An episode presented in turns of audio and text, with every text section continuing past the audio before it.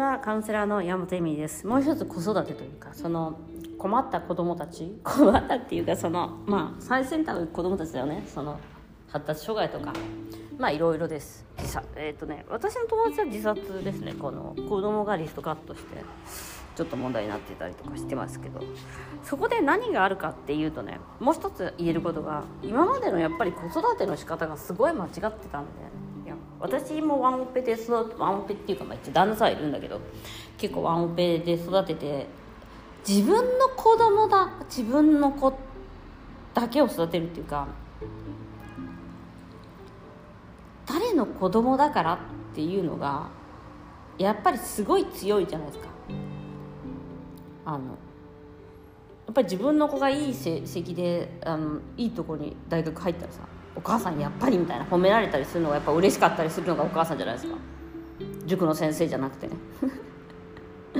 子供じゃなくてやっぱり親がみたいな、だから悪いことしてもやっぱり親がっていう、そういうふうに子供を自分のものにしてるんですよ、やっぱりね。でそれはものっていうものだから、やっぱりエゴなんですよね。それって自分の子供がすごいとよくて、自分の子供以外の子がすごくないと、すごいと羨ましいと思って、なんか問題起こしておく、やっぱりうちってお母さんがみたいな、まあそういうのもあるんだけど、やっぱねそれをなくすのはね、すごい大切なのが人の手を借りるっていうところなんです。もうね、一人じゃ育てていくことはできないんです。でまあ、イタリアでもそうなんだけど、やっぱりこう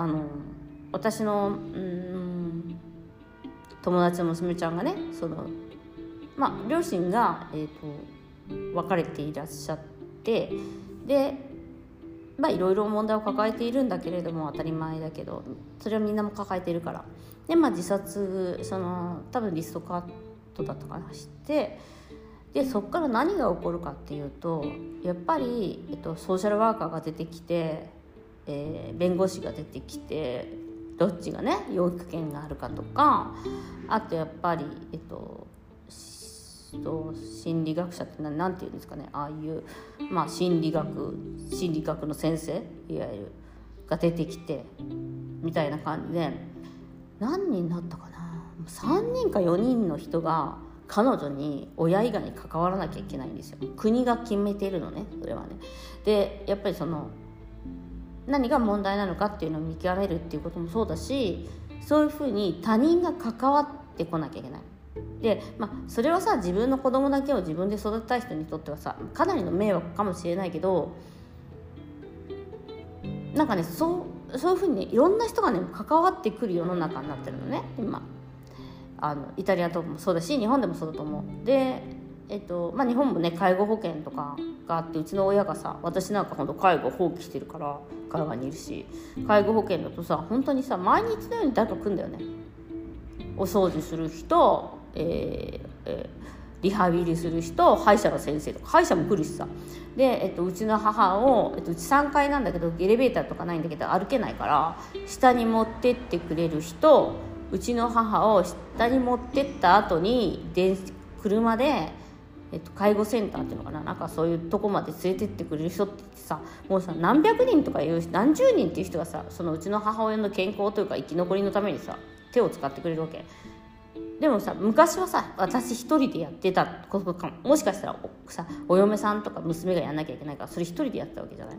で結構子育てもそれをやりがちなんだよね。でもそんなことやったらね、ほんとねお母さん潰れるし鬱になるよ、当たり前だけど。だからもう自分のだけで育てることを諦めるっていうか、自分の子なんだけどもう地域で育ってもらうみたいな。だからさ、なんかその自分の子供に対して何か言われたら、じゃあ手伝ってみたいな。もうね、私もね子育て中はもう今はね自分の娘ちゃんたちは一人で動けるようになっちゃったけど、子育て中はねまずね親と人の子供を見るっていうことをして、そして自分を見てもらうっていう、すごい緩い、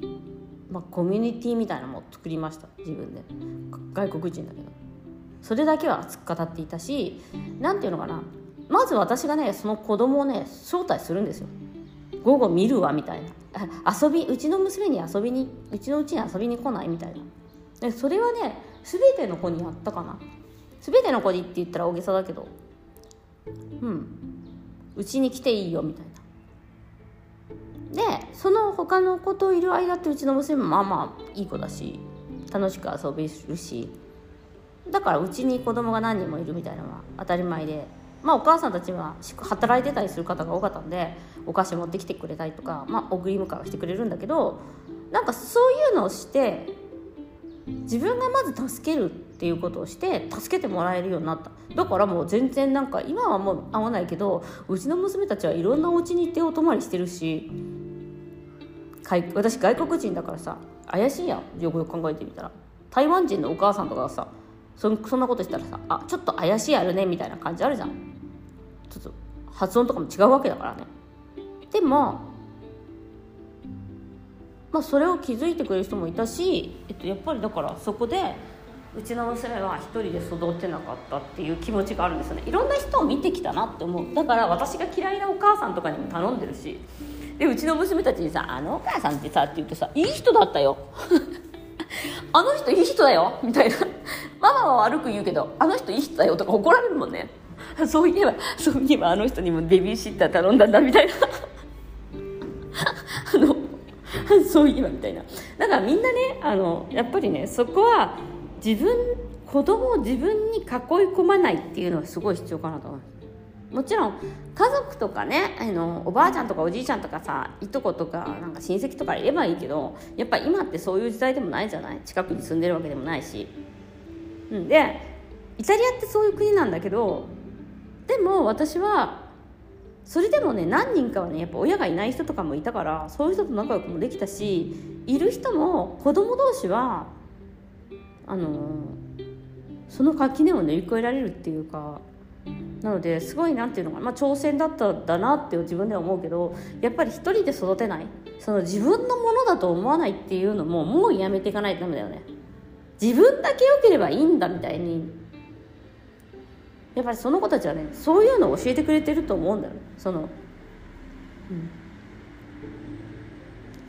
私だけの問題じゃないっていう。子育てってだから一人ではできないものだから、本当は自分の子じゃないの。でも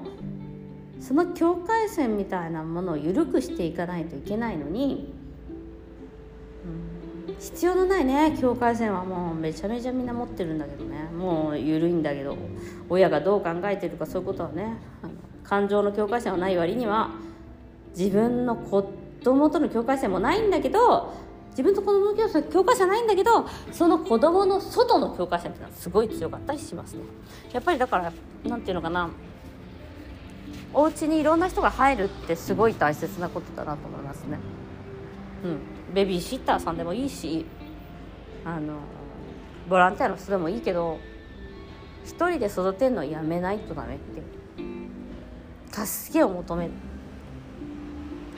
ということで、今日もご視聴ありがとうございました。またね。